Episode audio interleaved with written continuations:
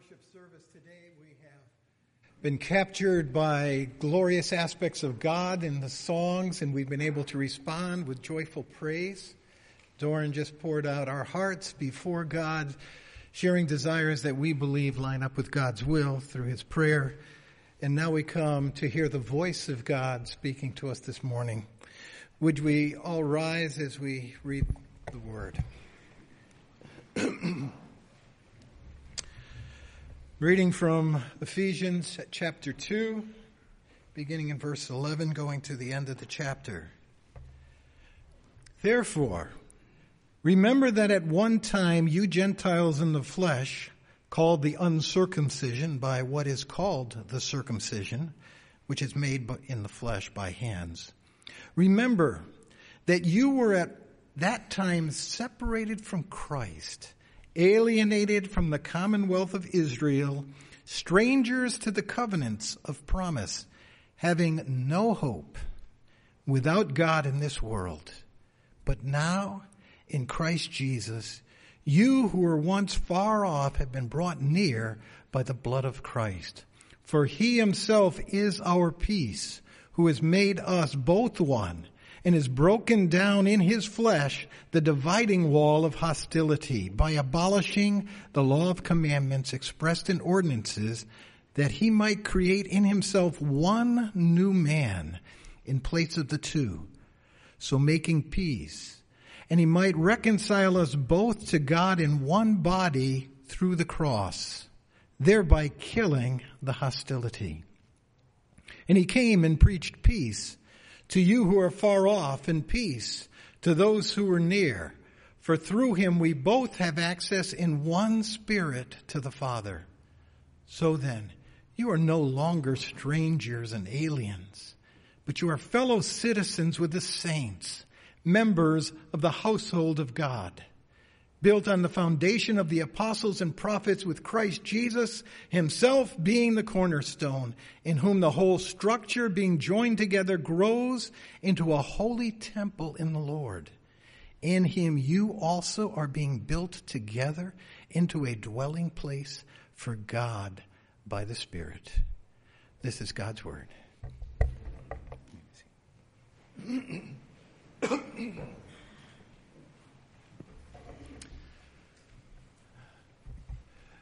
Don't attend church. Be the church. This week you're going to get a letter from Pastor Levering and the elders, which updates the church on our refocusing efforts as we look at the vision of our church and we, we crystallize that. Now, as we move forward and and buy into this vision, this vision is going to impact the ministries. Some ministries will be added. Some might be dropped. Many will be reinvigorated. But what we need to know is the church is not about ministries. It's not about programs. The church is not an organization. The church is the people. The church is us. And we need to keep in our minds, first and foremost, through this process, that God has called us to be the church and not to do the church.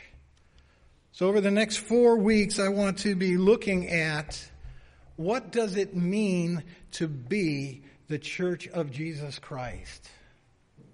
Let's pray. Our Father, this is your word. It is so clear. It is so uplifting. It is so inspiring.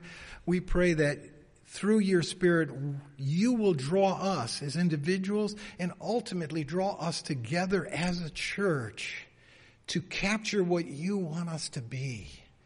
And that by your Spirit, you will form us together as one to your glory that the world might know that Jesus Christ is Savior and He is Lord. In Christ we pray. Amen. God has called us to be the church, but what does that mean? The church is called many things in the scriptures. It's called the bride of Christ. It's called the body of Christ. It's called the fellowship of believers. It's called group of those who are a new citizenship together. We are called the household of God. We are called a holy priesthood. And we are called the dwelling place of God. That is who we are to be. And Ephesians begins to break down just some of these. We want to look at Ephesians chapter 2, but I, I want to begin in Ephesians chapter 3, just looking at one verse, verse 10. And after Paul has talked about being given the gospel, a mystery that was hidden, and he speaks of the glory of the gospel and that he was given the privilege to carry that gospel throughout the world. He says this, so that through the church, the manifold wisdom of God might be made, might now be made known to the rulers and authorities in the heavenly places. So here's God's call to the church. We are to manifest the wisdom of God. What's interesting is he doesn't say to the world, though we need to manifest the wisdom of God to the world, but he says to rulers and authorities in heavenly places. He's talking about the angelic realm. That the church shows the angelic realm God's wisdom. So, what, what's he mean by this? Well, the angels have been looking in at God's work from the dawn of history. And so they watched God create the world. The glory and the beauty and the splendor and the power of God was displayed. Job tells us that they sang and they rejoiced as they saw God's creation. We can only imagine the crushing heartbreak they had as they saw humanity turn against God, push him away to go their own way, to actually unseat God and place them at the center of their lives. And they saw that that sin brought brokenness and disease and famine and wars and death. They saw the hurt within the humanity that God loved, but they saw the trampling on the glory of God. I'm sure as they looked in, they were helpless and hopeless. What could God do? I mean, God loves us. His heart is broken as he sees what we did to our world. But they also know that God is just. That God is a judge. God is holy. And God cannot allow this type of sin to go unchallenged and unjudged. Otherwise, God himself is not just. But if God rained down his justice on all humanity, then his love would be questioned. And so they looked and saw a dilemma that was unresolvable. But it wasn't unresolvable to God the Father.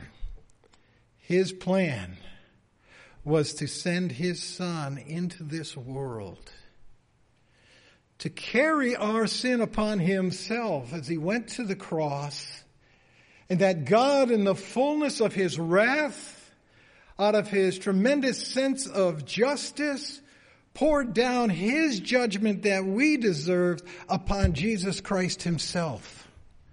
And so we saw that God was both loving, for God so loved the world, he sent his only begotten Son, that whoever believes in him might have eternal life.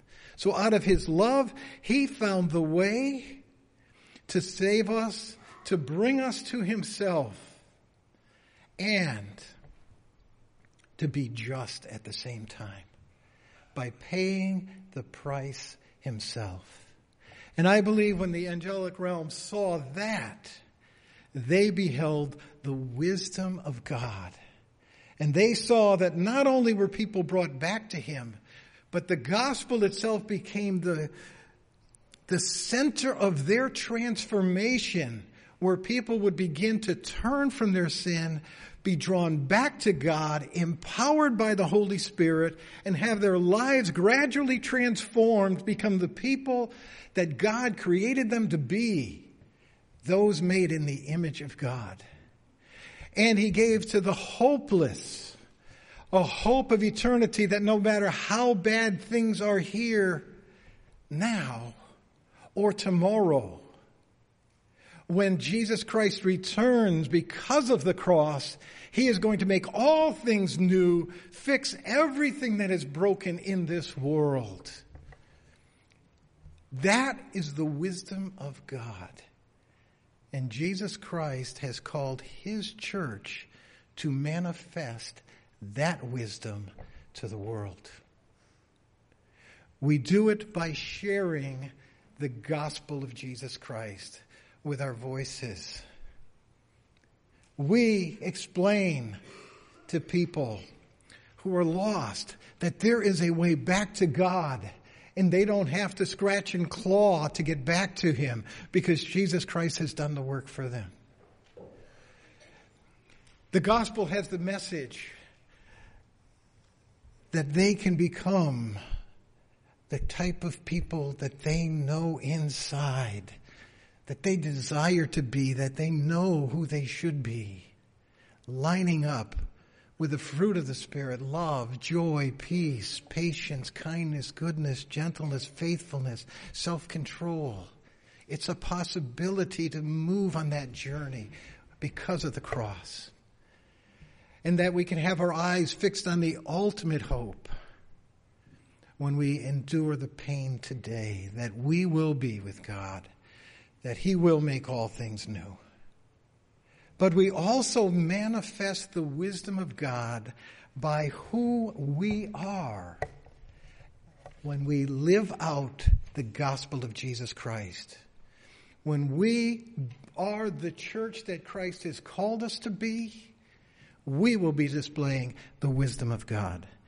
Uh, Tim Chester put it this way the Christian community demonstrates the effectiveness of the gospel. We are the living proof that the gospel is not an empty word, but a powerful word that takes men and women who are lovers themselves and transforms them by grace through the Spirit into people who love God and others.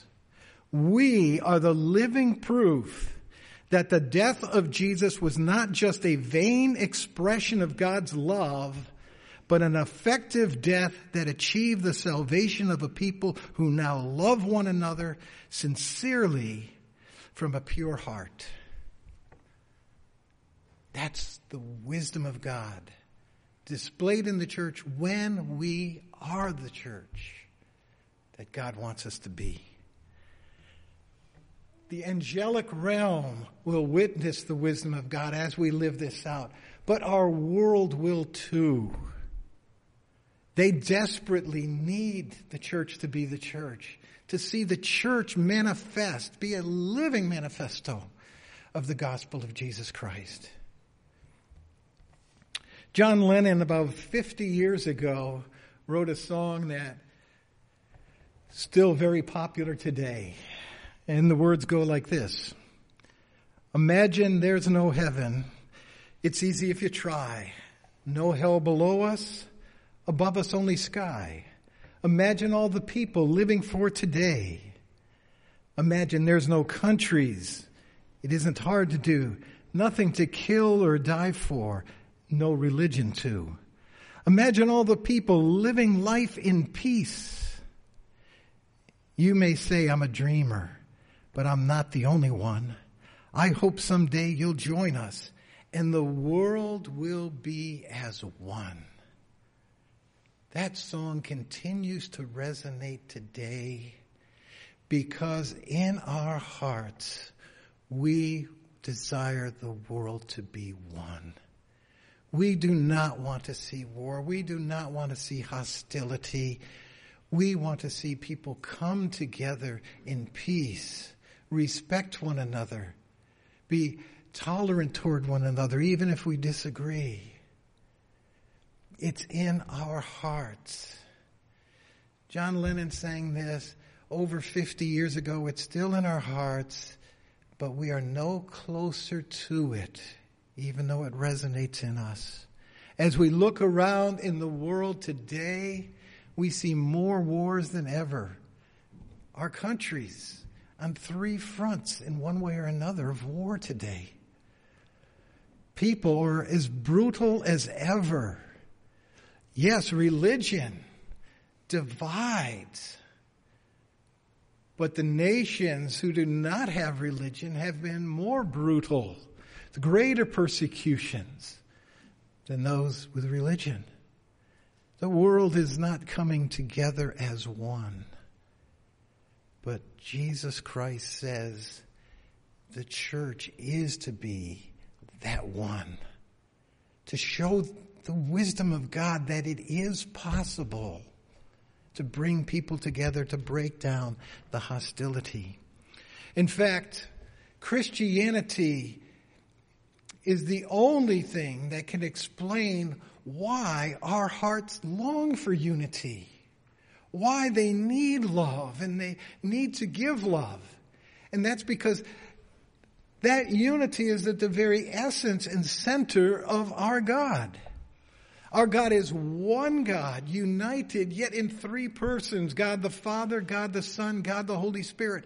His true essence is three who are one, a perfect unity, who have eternally loved each other who champion each other, who glorify each other, who seek to do the other's purposes.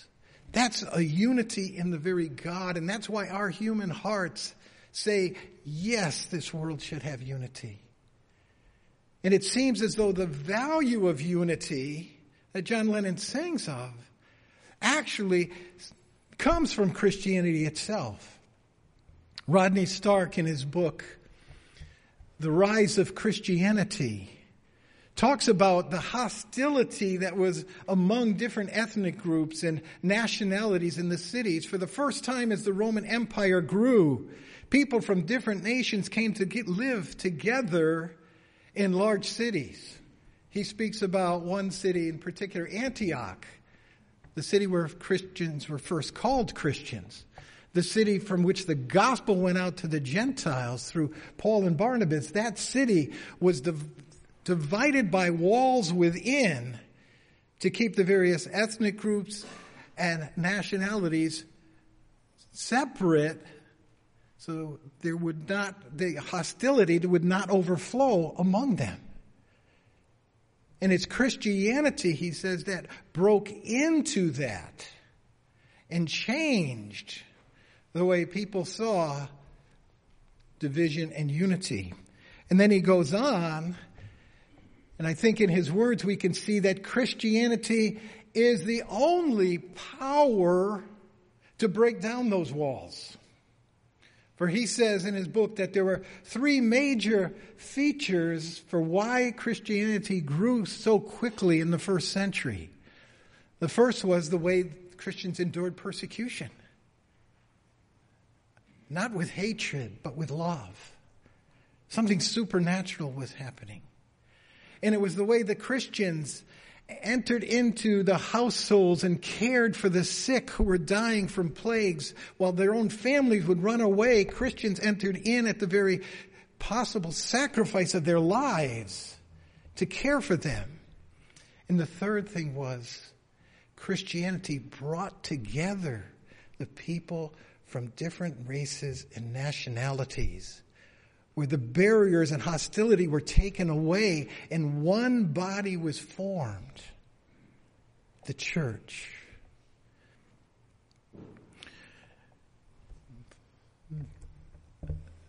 We are more divided. I think our world is more divided, and the United States is more divided than at least since the Civil War. Our having the desire doesn't mean it takes place. And certainly in the first century, the divisions were just as great. We see in Ephesians chapter 2, he speaks about the division between Jewish people and Gentiles. And uh,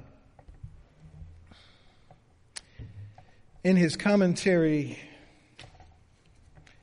on Ephesians, Kent Hughes describes the division that's taking place. And he says, a study of the history of the ancient world tells us that none of today's social distinctions, none of our racial barriers, our national, narrow nationalism, our iron curtains are more exclusive or unrelenting than the separation between Jew and Gentiles in Bible times.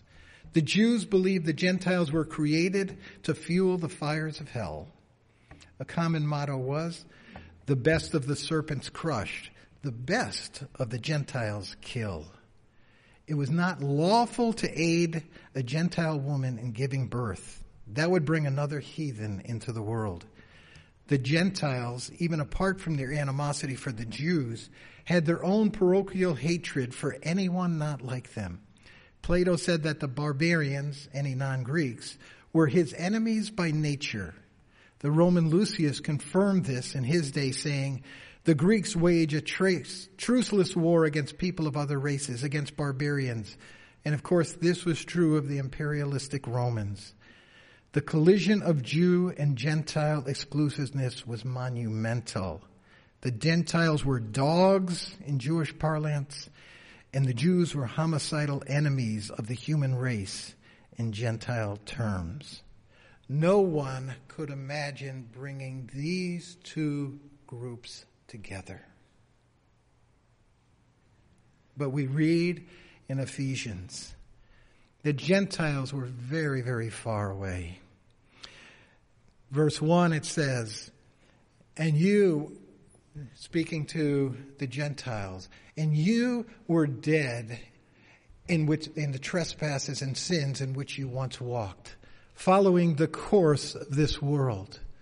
The prince of the power of the air, the spirit is, that is now at work in the sons of disobedience, among whom we all once lived in the passions of our flesh, carrying out the desires of the body and the mind, and were by nature children of wrath like the rest of mankind. So the Gentiles were without hope. They were followers of the Prince of Darkness himself. Yet, we read, we continue. But God, being rich in mercy because of the great love with which he loved us, even when we were dead in our trespasses, made us alive together with Christ. By grace you have been saved and raised up with him and seated us with him in the heavenly places in Christ Jesus. So the Gentiles who were so far off, so lost, and now he begins to say us, realizing the Jewish people were just as lost. So far away. And yet, God being rich in his love and mercy brought us, the Jews and the Gentiles, to himself. Ephesians continues, though, and describes the hopelessness of Jew and Gentile coming together. He says, therefore, remember that at one time you Gentiles in the flesh, called the uncircumcision by what is called the circumcision, which is made of flesh by hands. Remember that you were at that time separated from Christ, alienated from the commonwealth of Israel, strangers to the covenants of promise, having no hope and without God in the world. The Gentiles had no hope with God. They had no hope of ever breaking down the hostility between Jew and Gentile. We could say the same for the Jewish people. They could never imagine accepting the dogs. In fact, when Cornelius, representing the first Gentiles coming to Jesus Christ, he became a Christian. Peter had an extremely difficult time accepting it, and the others had to have supernatural proof that God would accept the Gentiles. That type of hostility is broken down as we read in chapter 2, verse 13. but now in Christ Jesus. You who were once far off have been brought near by the blood of Christ. For he himself is our peace, who has made us both one and has broken down in his flesh the dividing wall of hostility. See, the cross of Jesus Christ didn't only bring us peace with God, it brought peace among disparate people, people hostile to one another. It broke down the dividing wall. Now, the dividing wall is a reference to a wall in the temple, a barrier that kept the Gentiles from the temple proper. There was that wall. They, they could come into the temple area, even if they wanted to believe in the same God as the Jewish people, they could not enter into the proper, the temple proper. Josephus, that early hist- Jewish historian, said, No foreigner may enter within the barricade which surrounds the sanctuary and enclosure. Anyone who is caught doing so will have himself to blame for his ensuing death. Josephus is saying, if a non Jew crosses that barrier, we will kill him. But he's, he's to blame because he knows he shouldn't dare to cross that barrier. And what does Ephesians say? That barrier is broken down, it's destroyed. Jew and Gentile come together in the temple to worship God.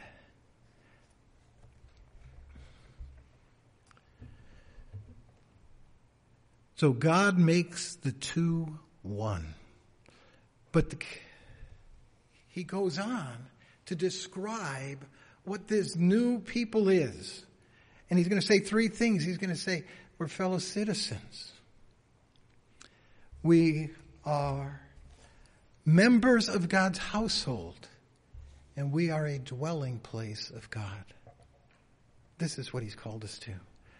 First, chapter 2, verse 17.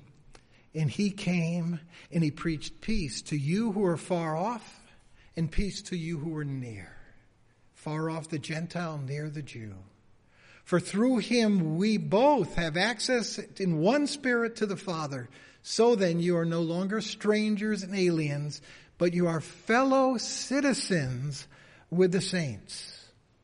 Fellow citizens. What it's saying is there is a new nation where our old identity of being part of a, a Israel or part of Greece or part of Rome, part of Syria, they don't matter compared to who you are in Jesus Christ. He is our new identity. He makes us one. Christ created a higher citizenship. Many people are still loyal to the, our nationalities. We enjoy celebrating them. We enjoy being with people, the same nationalities, ethnic groups. But there's something even greater, much greater. And is that, that is our union in Jesus Christ. And the wisdom of God is shown when people of all races, all nationalities, no matter what the history has been between them or is now, are broken down and we come together as one. This bond is to be an incredible, phenomenal, tight bond. In fact, Paul writes to the Corinthians about the Gentile churches in Macedonia in their care for the Jewish people. Remember the hostility that went on before Christ. This is what happens after Christ. Paul writes, We want you to know, brothers, about the grace of God that has been given among the churches in Macedonia. For in a severe test of affliction, their abundance of joy and their extreme poverty have overflowed into a wealth of generosity on their part. For they gave according to their means, as I can testify, and beyond their means of their own accord, begging us earnestly for the favor of taking part in the relief of the saints. In this, not as we expected, but they gave themselves first to the Lord and then by the will of God to us. Okay, the churches in Macedonia, Gentile, they hear about the famine in Jerusalem. Now, they hardly have anything themselves, so Paul doesn't dare ask them to help out. They don't have anything. But instead, they come to Paul, and out of their poverty, they gave an abundance. And Paul says, they had to beg me to accept it. The dividing wall of hostility is broken down. There's a love that transcends all groups in Jesus Christ. Says we are members of God's household. You know what that says? We're the family of God. Our relationship with one another should be thicker than blood because we are united under one Father, God Himself. We are bound together by one Lord, Jesus Christ. We are moved and drawn together by one Spirit, the Holy Spirit. We are one household. And when we realize we're one household, we cannot help but look out for one another, care for one another. Look at it this way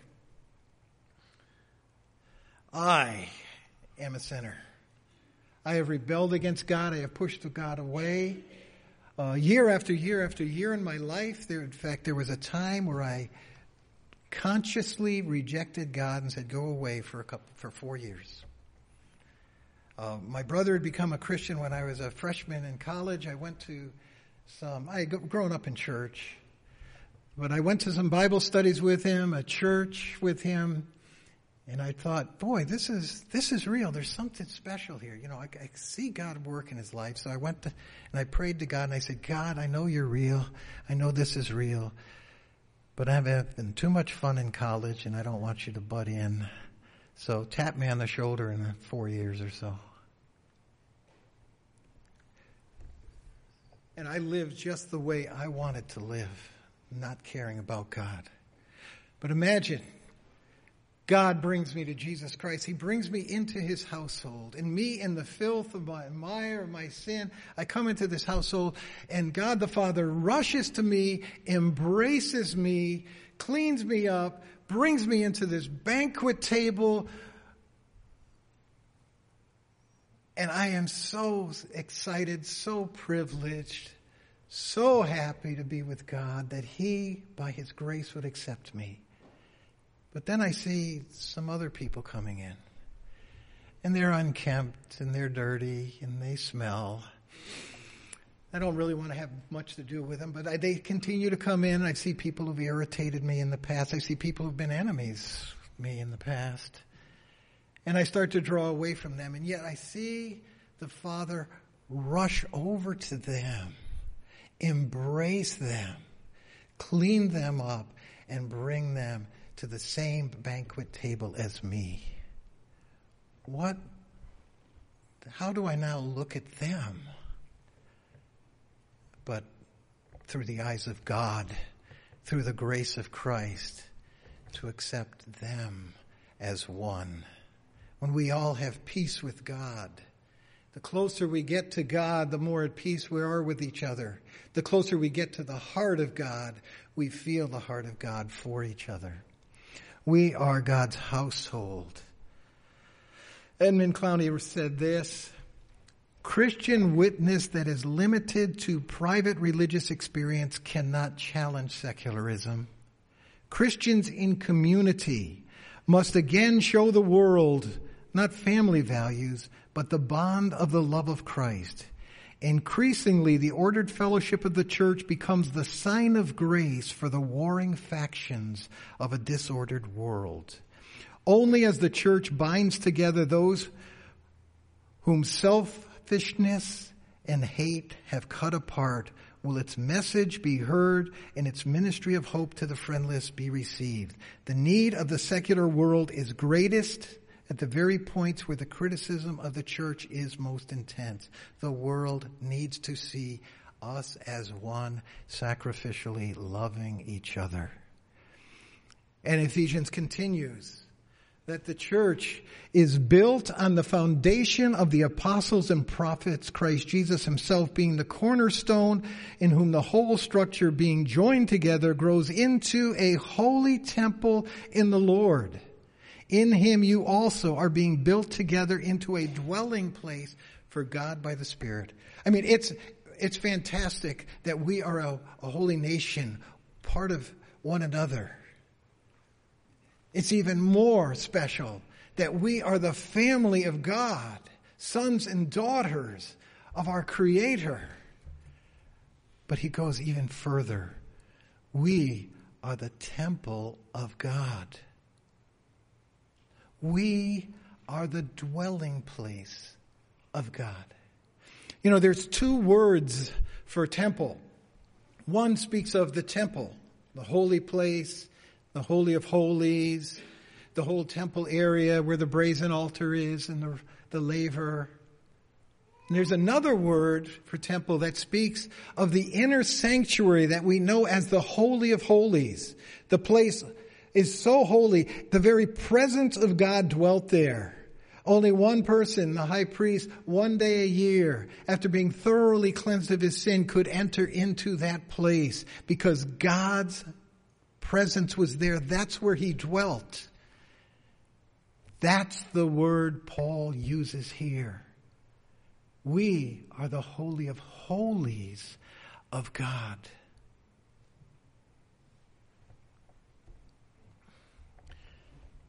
The Spirit of God has to live at Westgate Church and in us with each other. You know, little shy of 10 years ago, we were struggling as a church. And we brought in an outside consulting group that gave a number of recommendations, a number of assessments.